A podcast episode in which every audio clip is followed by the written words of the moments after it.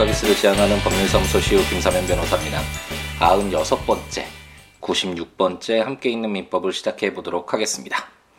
어, 이제 법원에서는 어, 이제 한 2주에 걸쳐서 대체적으로 7월 말과 8월 첫째 주가 이렇게 에, 재판 기일을 잡지 않는 그러니까 휴가죠. 2주의 기간을 잡기 때문에 어, 이제 어, 변호사들도 그 시간을 이용해서 이제 휴가를 갖는 것이 일반적인데 예, 물론 2주를 모두 갖는 어, 것은 거의 뭐 불가능하고 한 일주 정도 그렇게 틈을 내서 예, 시간을 갖는 경우가 대부분인데 어, 이제 저는 어, 이제 공식적으로는 이번 주에 아, 이제 휴가로 생각을 하고 어, 이제 좀 여행을 한번 음, 3일 동안 아, 이제 지금 다니고 있습니다. 오늘은 음, 부여에 처음 온 것 같은데요. 아, 부여라는 아, 도시를 둘러보고 아, 이제 삼천 궁녀가 아, 떨어진 곳으로 유명한 낙함도 한번 아, 둘러보면서 배를 타고 둘러보면서 아, 이리저리 아, 뭐 기분 전환도 하고 아, 새로운 활력도 얻는 아, 그런 시간을 아, 가졌습니다. 아, 갖고 나서 아, 이제 좀 정리를 하면서 아, 이제 창 밖으로 아, 이제 소나무들과 나무들 아, 푸르름이 가득하네요. 아, 정말 아, 정말 작은데 작고 아담하고 아, 그렇게 막 어, 번화하지 않는 그런 소박한 도시인 것 같은데 흡사 아, 몇달 전에 그 공자의 그 고향이죠 곡부 그 중국을 에, 다녔을 때 그 느낌처럼 아, 굉장히 문화가 아, 곳곳에 주위에 각 곳곳에 에, 그런 어떤 문화적 향취를 느낄 수가 있고 어, 산만하지 않고 뭔가 아담하면서도 자연과 함께 어우러지는 에, 그런 어떤 어, 약간 음, 어, 설레는 그런 기분이 느껴지는 어, 정말 멋진 도시인 것 같습니다. 부여라는 어, 도시에서 지금 처음 음, 와서 부여에서 어, 함께 있는 민법을 어, 하기 위해서 다시 어, 책상에 앉았습니다. 여행을 하면서 느낀 점은 이제 뭐 내일까지 아, 여행 일정을 잡고 이렇게 아, 있지만 음, 좀 더 더 열심히 어, 내가 할 수 있고 제가 할 수 있고 해야 하고 하고 싶은 것들 좀 더 열심히 해야겠다라는 아, 그런 재충전이 되는 것 같습니다. 여행이 주는 어, 의미가 사실 그것이잖아요. 일상에서 음, 벗어나서 어, 어, 약간은 멀리 떨어진 상태에서 지금의 내 모습 그리고 지금 내가 처해 있는 그런 상황들을 바라보고 어, 앞으로 어떻게 어, 채워갈지에 대해서 음, 한번 되돌아볼 수 있는 그런 기회를 부여하는 에, 그런 것이 어떤 여행이 주는 큰 의미인 것 같고요. 물론 새로운 뭐그 자연을 보거나 새로운 사람들도 만나고 어, 새로운 음식도 먹고 못 먹어봤던 음식도 먹고 아, 이런 것도 즐거움이지만 아, 그것 어, 보다도 저 그것보다는 저에게는 아, 이렇게 한 번씩 되돌아볼 수 있는 자신을 되돌아볼 수 있는 그런 시간이 바로 아, 여행이 주는 에, 그런 소중함이 아닌가라는 생각이 듭니다. 아, 많은 분들이 이제 지금이 휴가철이잖아요. 예, 많이 휴가를 떠나시고 가족들과 지인들과 친구분들과 아주 즐거운 시간을 보내시는 분들이 많을 텐데 아, 여행을 통해서 많은 새로운 아, 그런 기운들 듬뿍 받아서 아, 다시 일상으로 돌아왔을 때 아, 멋지게 다시 일상에 에, 복귀해서 더 많은 것들을 채우고 더 행복해질 수 있는 에, 우리가 될 수 있도록 아, 휴가를 가신 분들은 아, 잘 행복하게 아, 여행 보내시기 바랍니다. 그럼 함께 읽는 민법 음, 간단하게 또 오늘 세 개의 조문을 읽어보고 어, 이제 넘어갈 텐데요. 어쨌든 최대한 어, 제 결심으로는 이제 정말 어, 될 수 있으면 어떻게 해서든 시간을 조금씩이라도 내서 매일 야, 이렇게 올려서 최대한 빨리 우리 민법 완독이라는 우리의 목표점까지 가자라는 그런 결심을 지금 하고 있는데 어, 또 어, 이걸 지속 이 결심을 지속하는 것이 굉장히 어렵다라는 그 새삼 말씀드리지만 어렵잖아요. 어, 지킬 수 있을지 아 약간 의심이 드는 것은 사실이지만 어쨌든 지금 가지고 있는 이런 마음들이 잊지 않고 어, 기회가 되는 대로 어, 자주 자주 어, 민법을 어, 함께 있는 민법을 진행해 보도록 하겠습니다. 어, 우리가 지금 저당권을 읽고 있죠. 물권편의 마지막 민법에서 어, 물건에 대한 권리를 규정하고 있는 물권편의 마지막 기본적인 물건으로서의 저당권을 읽고 있는데 어, 기본적인 물건이 뭐가 있었죠? 어, 물건을 사실상 지배하고 있는 어, 그런 어, 권리인 그런 상태를 존중하는 점유권 그리고 물건을 사용 수익 처분할 수 있는 가장 강력한 물건인 소유권 그리고 소유권에 비해서 제한되는 권리로서 그 사용하는데 물건을 사용하는데 초점을 두고 있는 용익물권 지상권, 지역권, 전세권을 읽어보았고 아, 이제 물건을 사용하는 것이 아니라 그 물건의 가치를 뽑아서 어, 어떤 자기 채권을 어, 담, 어, 반환받기 위한 담보로서의 권리로서 인정되는 담보물권. 로서 유치권, 질권, 질권은 동산 질권과 권리 질권이 있었죠. 그리고 저당권이 있는데 이제 마지막 민법에서 규정하고 있는 아, 기본적인 물권으로서 마지막인 담보 물건인 저당권은 규정들을 아, 읽고 있습니다. 저당권은 우리가 실제로 많이 현실에서도 쓰기 때문에 어느 정도 뭐 이해는 좀 어, 쉽게 되실 것 같아요. 처음에 어 지상권이니 지역권이니 질권이니 이런 것들은 아 용어 자체가 굉장히 생소해서 많이 쓰이지 않는 아 그런 권리들이기 때문에 아 약간 처음에 어려울 수 있지만 저당권은 우리가 일상적으로 많이 쓰죠. 어, 예로 많이 설명드렸듯이 아, 주택 구입할 때 요즘에 특히 아, 금융기관에서 대출을 받아서 아, 건물을 구입하는데 그 대출권자는 금융기관은 그 많은 좀 높은 금액이잖아요. 그 금액을 담보할 수 있는 어떤 담보 물건이 필요하고 그때 쓰이는 것이 그 건물에 대해서 어, 저당권을 설정해서 어, 만약 그 자신의 채권을 반환받지 못하는 상황, 채무자가 어, 돈을 받지 못하는 상황이 되면 그 건물에 에, 거, 권리를 행사해서 다른 그 채무자가 그 금융기관 외에 여러 가지 다른 어, 곳에서 돈을 빌렸을 수도 있잖아요. 다른 채권자에 비해서 어, 우선해서 그 경매를 이제 신청하게 되겠죠. 오늘 어, 이제 읽게 되는 조문에 그럼 저당권자가 그 금융기관이 어떻게 권리를 행사할 것인가와 관련된 규정을 오늘 읽게 될 텐데 유치권이나 질권에서도 우리가 확인했었잖아요. 그 자기들이 점유하고 있는 담보권자들이 점유하고 있는 그 물건을 이제 경매를 신청해서 돈으로 이제 바꾼 다음에 그 돈에서 자기 채권에 해당하는 그 배당액만큼을 가져가는 그런 방식으로 어, 담보 물권자가 자신의 권리를 행사한다라고 말씀드렸었죠. 어, 저당권도 거의 유사하게 그런 방식을 따르게 되는데 이럴 때 그 건물에 건물을 경매 신청해서 이제 팔았어요. 다른 제3자에게 팔았어요. 경매 이제 낙찰이 돼서 매수인이 생겨서 그 매수인이 돈을 지급하겠죠. 그럼 그 돈을 나눠줄 때 다른 채권자들도 아, 나도 채권자니까 그 건물 팔았으니까 나한테도 어, 나 채권 내 채권 빨리 갚아주세요 이렇게 요구할 수 있잖아요. 하지만 저당권을 인정하는 취지가 저당권자는 그 저당 목적물에 대해서 다른 채권자보다 우선해서 자신의 권리를 어, 주장할 수 있는 권리인데 인 것이 바로 실익이잖아요. 그렇기 때문에 다른 채권자보다 우선해서 그 매수 대금에서 우선적으로 자기가 아, 그 채권 자기의 채권을 아, 충당할 수 있다라고 생각하시고 아, 이제 계속 읽어 나가시면 될 것 같습니다. 제가 예전에 한번 설명을 드렸던 것 같은데 물론 저당권자가 그 물건에 대해서 어, 우선권 다른 일반 채권자보다는 우선권이 있지만 여러 가지 또 어, 우선적으로 그 금융 어, 그 어떤 채권을 보존해야 될 그런 필요성이 있는 경우가 있잖아요. 뭐 예를 들어서 어 근로자 노동자들의 경우에 임금을 만약 3개월 분을 받지 못했다 그러면 임금이라는 거는 그 어, 노동자들의 생활하는 데 있어서 필수적인 어, 꼭 있어야 되는 금액이잖아요. 특히 3개월치라는 것은 어, 일상생활을 하는 데 있어서 가장 중요한 금원이라고 할 수 있기 때문에 어떤 공익적인 측면에서 이렇게 우선권을 그런 채권 다른 일반 채권자보다 우선시하는 그런 채권들이 몇 개가 있는데 그런 것들은 이제 나중에 강제 집행법과 관련된 내용들을 한번 어, 보시거나 아니면 뭐 경매에 관심이 있으신 분들은 그런 권리 분석과 관련돼서 그런 우선권자들, 우선 채권자들에 대한 어떤 그런 내용들을 담고 있는 그런 규정들을 공부를 해 보시면 될 것 같습니다.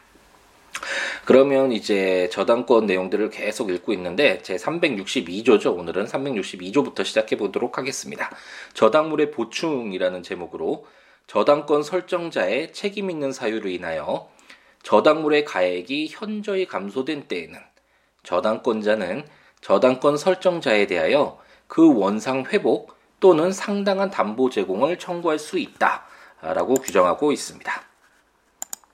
어, 이 내용은 어느 정도 뭐 그냥 그 조문 자체를 읽어보아도 어느 정도 이해는 되시죠. 어, 예를 들어서 한번 말씀을 드려보면 어, 갑돌이가 을돌이 건물에 대해서 저당권 설정 받으면서 1억 원 을돌이에게 빌려주었는데 을돌이가 만약 생일 파티를 하다가 친구들과 생일 파티를 하다가 폭죽을 잘못 터뜨려서 작은 방이 모두 타버렸다 뭐 이런 좀 끔찍한 사고인데 이런 예를 한번 들어보죠. 어, 그래서 저당 목적 건물의 가치가 한 5천만 원 정도 하락을 했습니다. 원래 갑돌이로서는 1억 원을 빌려주면서 이 건물의 가치가 1억 원 이상이니까 당연히 이 건물을 저당을 설정을 해서 1억 원을 빌려줬겠죠. 하지만 지금 어, 을돌이의 가실로 인해서 을돌이가 생일 파티를 하다가 건물을 파손시켜서 저당물의 가치가 한 5천만 원 하락했다. 그러면 갑돌이로서는 자기의 아무런 잘못도 없는데 에, 담보 물건의 목적물을 손상이 돼서 자기의 담보권이 어, 지금 손상된 거잖아요.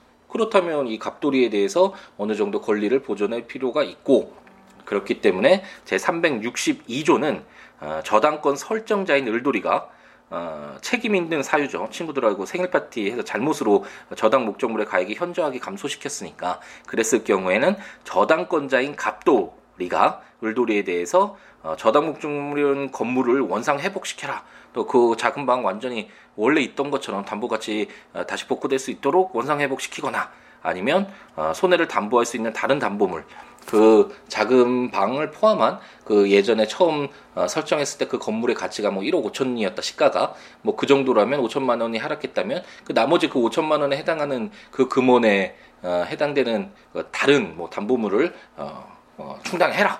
나의 담보권이 손상되지 않도록 해라 라고 주장할 수 어, 있다 라고 규정을 하고 있습니다. 그러면 이제 제 363조를 한번 보면 저당권자의 경매 청구권, 경매인이라는 제목인데 제 1항은 저당권자는 그 채권의 변제를 받기 위하여 저당물의 경매를 청구할 수 있다.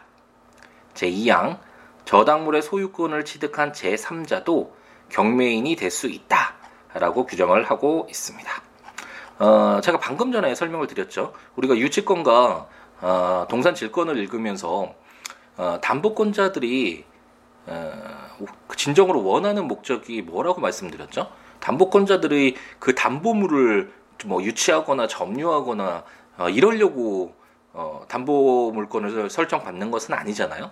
그들은 그 담보 그 목적물을 어, 바탕으로 해서 자기의 채권을 어, 반환받는데 진정한 목적이 있는 것이죠. 그렇기 때문에 유치권자나 질권자나 모두 그 목적물을 어, 경매에 신청해서 그 경매를 통해서 그 건물을 산 매수인이 지급한 돈으로 자기 채권을 먼저 충당받는다. 변제받는다라고 설명을 드렸는데 저당권자도 마찬가지로 저당권자가 그 등기부에 저당권자로 이름 이렇게 등재되기 위해서 어, 이 저당권 설정받는 건 아니잖아요.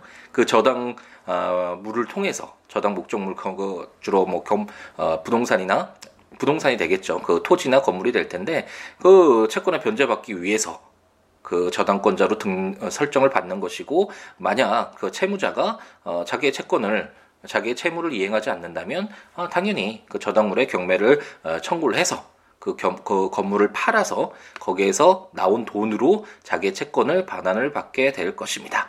근데 하나 특이한 건 저당물의 소유권을 취득한 제3자 또 경매인이 될 수 있다라고 규정하고 있잖아요.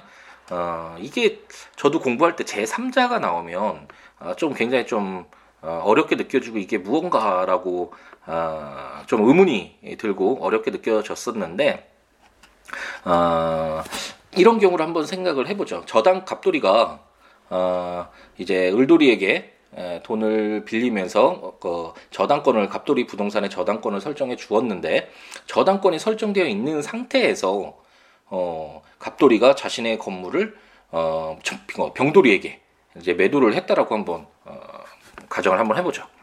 그랬을 때 어, 이제 병돌이가 소유권을 취득하는 데 있어서는 큰 문제가 없겠죠. 왜냐하면 소유권이 가장 강력한 물건이라고 했고 어, 담보 물건인 저당권은 그 어떤 해당 목적물을 뭐 용익 사용하는 데 초점을 둔 것이 아니라 거기에서 해당하는 그 담보 가치만을 뽑아서 물건화 시킨 거잖아요. 소유권에 비해서 그렇기 때문에 제한되는 물건이고요. 어, 그렇기 때문에 그 소유권을 소유권이 갑돌이인 것은 어, 분명하고 어, 을돌이는 어, 단순히 그냥 저당권자일 뿐이니까 담보 물권자일 뿐이니까 어, 원칙적으로 소유권자인 갑돌이가 그 물건을 처분하는 데 있어서 어, 그것을 방해할 수는 없겠죠. 그렇기 때문에 갑돌이가 음, 울돌이에게 그 자기의 어, 부동산 건물을 어, 병돌이에게 매도하는 것 자체는 그래서 병돌이가 그 건물의 어, 소유권자로 어, 새로이 어, 취득하는 데 있어서는 소유권을 취득하는 데 있어서는 어, 큰 물, 어, 문제가 없다. 라고 할 수 있을 것입니다. 그런데 그러면 이제 갑돌이가 원래는 소유자였는데 지금은 현재는 어, 을돌이가 어, 그 갑, 원래는 갑돌이 소유였던 그 건물의 어, 그 저당권자이고 담보 물권자이고 실질적 지금 현재는 그 건물의 소유권자는 병돌이죠. 그랬을 때 만약 어 그 갑돌이가 자신의 채무를 이제 갚아야 되잖아요. 그 소유 그 물건을 넘겨주는 것 자체는 뭐 건물을 어, 매도하는 것 자체는 큰 문제가 없다고 하더라도 어쨌든 을돌이에 대한 채무는 갚아야 되는데 어, 만약 갑돌이가 어, 을돌이 때 빌렸던 그 자신의 채무를 이행하지 않는다면 어, 을돌이로서는 당연히 권리 행사를 들어가야 되겠죠. 그렇기 때문에 울돌이로서는 그 건물에 대해서 소유권이 누구가 됐던 어쨌든 저당권자로 설정되어 있으면 그 해당 그 저당 목적물에 대해서 어 경매를 신청해서 자신의 채권을 반환받을 수 있도록 인정을 해야겠죠. 그게 저당권을 인정하는 취지고 병돌이도 그런 내용을 다 알면서 그 건물을 매수하겠죠. 왜냐하면 등기부를 당연히 그 건물을 매수하기 전에 어, 당연히 살펴보아야 할 것이고 제가 등기부를 보는 법도 어느 정도 설명드렸었죠.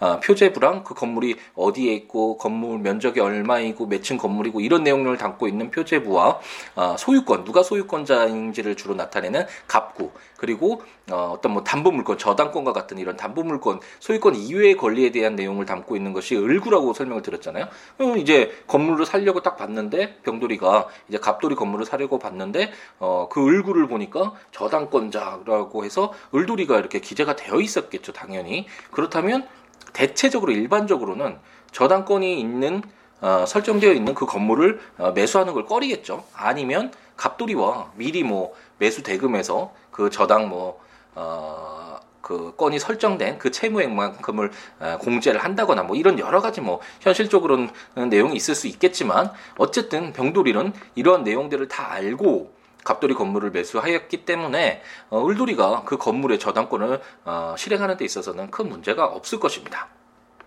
근데 어쨌든 그 제3자인 그 저당물의 소유권을 취득한 제3자인 어, 병돌이도 어, 조금은 뭔가 보호를 해줘야 되겠다는 그런 생각이 좀 들죠. 왜냐하면 물론 그런 내용들을 다 알고 어, 샀던 병돌이지만 어, 어느 정도 그 건물에 이제 이해관계를 갖게 되고 소유권을 취득했는데 음, 무조건적으로 어, 그 건물의 소유권을 어, 이제 뺏겨야 된다고 한다면 병돌이로서는 뭔가 구제해줄 수 있는 방법이 없을까라는 것을 강구해 볼 필요가 있잖아요. 그렇기 때문에 363조는 원칙적으로 채무자인 갑돌이는 경매인이 될 수 없겠죠. 자기 채무를 갚으면 되는 것이지 굳이 경매에 참가해서 그, 건, 그 건물을 낙찰받아서 자기가 매수인이 될 필요는 없잖아요. 그래서 안 되지만 어, 병돌이는 어, 그 갑돌이의 지위를 어, 일견에서는 그냥 얼핏 외견상으로 봤을 때는 갑돌이의 지위를 승계한 것 같지만 병돌이는 또 독자적인 어떤 이해관계가 있잖아요. 그 건물의 어, 소유권을 취득한 제3자인데 어, 그 경매에 참가해서 내가 지금 이 건물의 소유권을 가지고 있고 뭐 일반적으로 점유하면서 사용을 하고 있겠죠. 그렇기 때문에 아, 경매인으로 참가해서 내가 이거 이 건물 매수하겠다. 라고 얘기하는 거 있어서 뭐 특별히 문제가 될 것이 없겠죠. 그렇기 때문에 아, 제 363조 제 2항은 저당물의 소유권을 취득한 제3자 병돌이죠. 병돌이도 경매인이 될 수 있다라고 해서 그 경매에 참가해서 어 자기가 그, 그 해당하는 금액을 다 지급하고 그 건물을 어, 경매로서 취득하는 거 있어서는 뭐 어, 아무런 문제가 없다라고 어, 규정을 하고 있습니다. 현실적으로는 이제 그, 그 전에 병돌이가 아마도 어, 뭐, 뭐, 이런 문제들을 다 어느 정도 해결하고 갑돌이와 어, 문제가 어느 정도 어떻게 이런 문제가 발생하면 어떻게 해결할 것이다 라는 것을 다 중에 준비를 하고 매수를 하는 것이 일반적이겠죠. 하지만 뭐 여러 가지 변수가 있을 수 있으니까 아, 그러지 못하고 어, 그 소유권을 저당권이 설정된 아, 목적물을 어, 어, 매수한 그 소유권자는 이렇게 경매인이 될 수 있다라고 해서 아, 병돌이를 보호할 수 있는 그런 여지를 남겨두고 있습니다.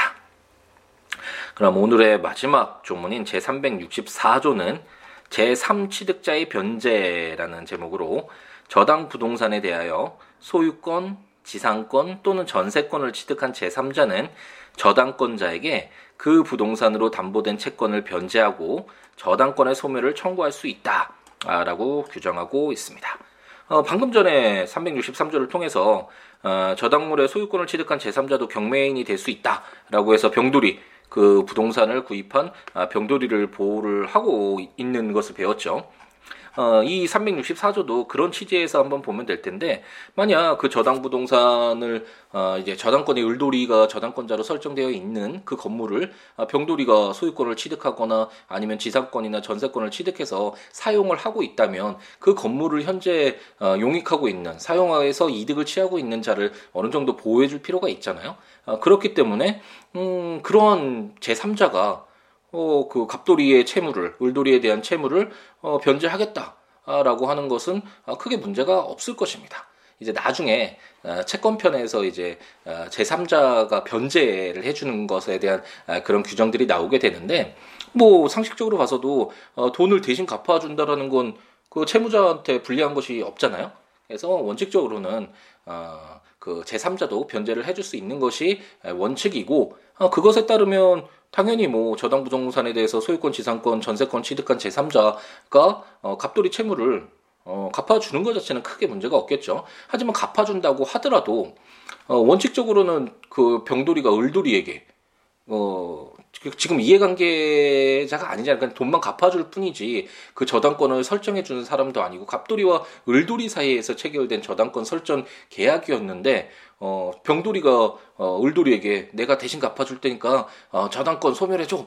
라고 할 수 있는 어, 사실상 권리는 없다라고 봐야죠. 그 제3자잖아요. 당사자가 아니고 아, 그렇기 때문에 제364조에서는 이러한 제3자가 저당권자인 을돌이에게 그 부동산으로 담보된 채권, 피담보 채권이라고 했죠. 을돌이가 가지고 갑돌이에게 가지고 있는 그 채권액을 변제를 대신 해주고 아, 저당권의 소멸을 청구할 수 있도록 하자 라고 해서 그렇게 청구할 수 있는 아, 새로운 권리를 아, 부여를 하고 있다라고 생각을 하시면 될 것 같습니다. 아마도 이때는 이제 어, 변제를 대신 하고 나면 어, 갑돌이에게 병돌이가 갑돌이에게 나중에 그 갚은 돈 달라 뭐라고 이렇게 요구를 하겠죠. 이런 내용들은 이제 나중에 채권편에 가서 좀 자세하게 어, 읽어보도록 하겠습니다. 그러니까 저당권의 경우에는 지금 어, 이제 조문을 읽으면서 어느 정도 어, 확인을 하셨겠지만 그 담보권자가 저당권자가 그 물건을 그 부동산 물건 건물이라고 했을 때 그 건물을 점유하면서 사용하지를 않잖아요. 단순히 그 가치만을 뽑아서 어, 자기 등기부에 저당권자 라고 어, 기재만 등록만 되어 있는 상황일 뿐이죠. 그렇기 때문에 그 부동산을 현재 사용하고 있는 뭐 채무자인 갑돌이일 수도 있지만 새로 이 병돌이가 그 건물을 매수해서 사용할 수도 있고 지상권을 설정받거나 어, 뭐 전세권을 설정받아서 사용하고 있는 정돌이가 있을 수 있고 이렇게 여러 가지 이해관계가 좀 폭넓게 발생할 여지가 더 많겠죠. 그랬을 때 어, 이러한 이해관계들을 어떻게 조율할 것인가와 관련된 규정들이 바로 오늘 어, 저희가 읽었던 그런 어, 규정들이다라고 생각을 하시고 어, 보면 될 것 같습니다. 그래서 쉽지가 않죠.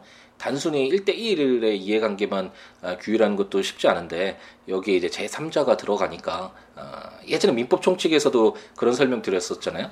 그런 당사자들 뿐만 아니라 이제 대리인이라고 제3자가 등장하면 당연히 그 법률 관계가 어, 두배 이상으로 더 확대되는 것이니까 어, 쉽지 않은 것은 사실이고요. 그랬을 때 곰곰이 생각을 해, 해 보시면 오늘 읽었던 내용이 특별히 뭐 그렇게 어렵게 에, 느껴지는 거 그런 내용들은 아니다라는 것을 알 수 있을 것 같습니다.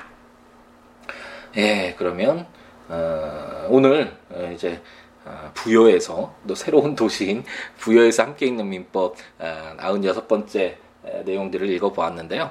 아, 조문들을 한번 보면서 듣고 싶다라고 생각하시는 분은 국가법령정보센터 인터넷 들어가셔서 어, 민법 치셔서 조문들을 읽으시면서 어, 함께 있는 민법 들으셔도 좋고 아니면 제가 전자책으로 발간한 함께 있는 민법, 아, 민법 총칙, 물권편, 채권 총론편까지 나와 있으니까 그런 조문 아, 그 전자책에 발간되어 있는 그런 내용들 그리고 조문들을 읽으시면서 아, 들으셔도 좋을 것 같고 아니면 제 블로그 siwo.net siwoolaw.net 블로그에 오시면 아, 해당 조문과 설명들이 있으니까 아, 살펴보시면서 아, 들으셔도 좋을 것 같습니다. 그 외에 아, 민법 외에도 어, 뭐 법률적인 어, 어, 상담이 필요하거나 자문이 필요하거나 아니면 그 외에 어, 여러 가지 살아가는 이야기, 에, 뭐 그다음에 관계 맺기 그러니까 아, 하고 싶다라고 어, 생각되시는 분들은 아, 제 siwo.net 블로그에 오셔서 어, 안부나 아, 댓글이나 이렇게 남겨주시거나 아니면 026959-9970 전화 주시거나 siwo 골뱅이 gmail.com 이메일 주셔도 좋고 아, 트위터나 페이스북에 아, siwo 예, 찾아오셔서 어, 친구 맺기도 해주시고 여러 가지 응원의 말씀, 좋은 말씀 아니면 비판의 예, 글이라도 어, 남겨주시면 어, 감사하겠습니다. 제가 처음에 시작하면서 말씀드렸듯이 이제 최대한 정말 열심히 빠르게 한번 진행을 해 보려고 생각하고 있고요.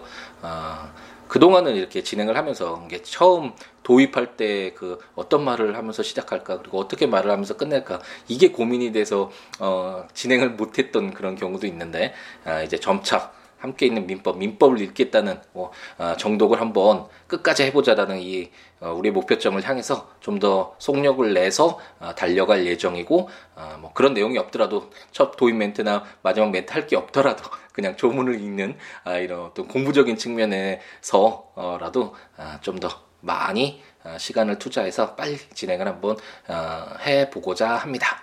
여러 가지 어, 여행을 통해서 여러 가지 생각을 했었는데 좀 더 열심히 더 많은 것들을 해보고 싶다라는 욕심도 생겼고 이 함께 있는 민법을 끝나고 나서 여러 가지가 있잖아요. 제가 그동안 사회에서 받았던 것 아, 사법연수원 과정을 통해서 어, 받았던 그런 혜택들 그리고 배움들 사회가 그동안 저에게 줬던 배움들 아, 이런 것들 아, 뭔가 작은 도움이나마 저희 도움이 필요한 분들에게 의미 있게 다가갈 수 있는 여러 가지가 있을 것 같은데 너무 이거 지금 함께 있는 민법에 또 정체가 돼서 너무 느긋느긋해서 또 게을러지는 제 모습이 좀 보였고 이제 다시 한번 저를 다그쳐서 좀 더 열심히 다시 시작해 보려고 합니다.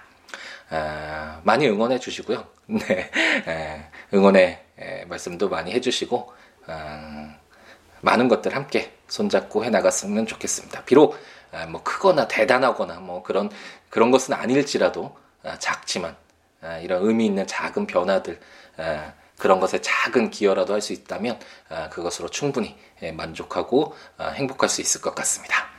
이런 마음을 가지고 이제 물권편 거의 끝나가죠. 저당권 나머지 규정들 가지고 어, 다시 찾아뵙도록 하겠습니다. 아마도 음, 다음 시간에는 이제 휴가를 제 휴가를 끝내고 일상으로 복귀한 뒤에 만나 뵙게 되 겠네요. 그때 이제 이제 재충전된 어, 더 힘찬 어, 그런 제 모습으로 만나 뵙기를 희망하겠습니다. 그럼 오늘 하루도 행복하게 채우시고 다음 시간에 뵙겠습니다.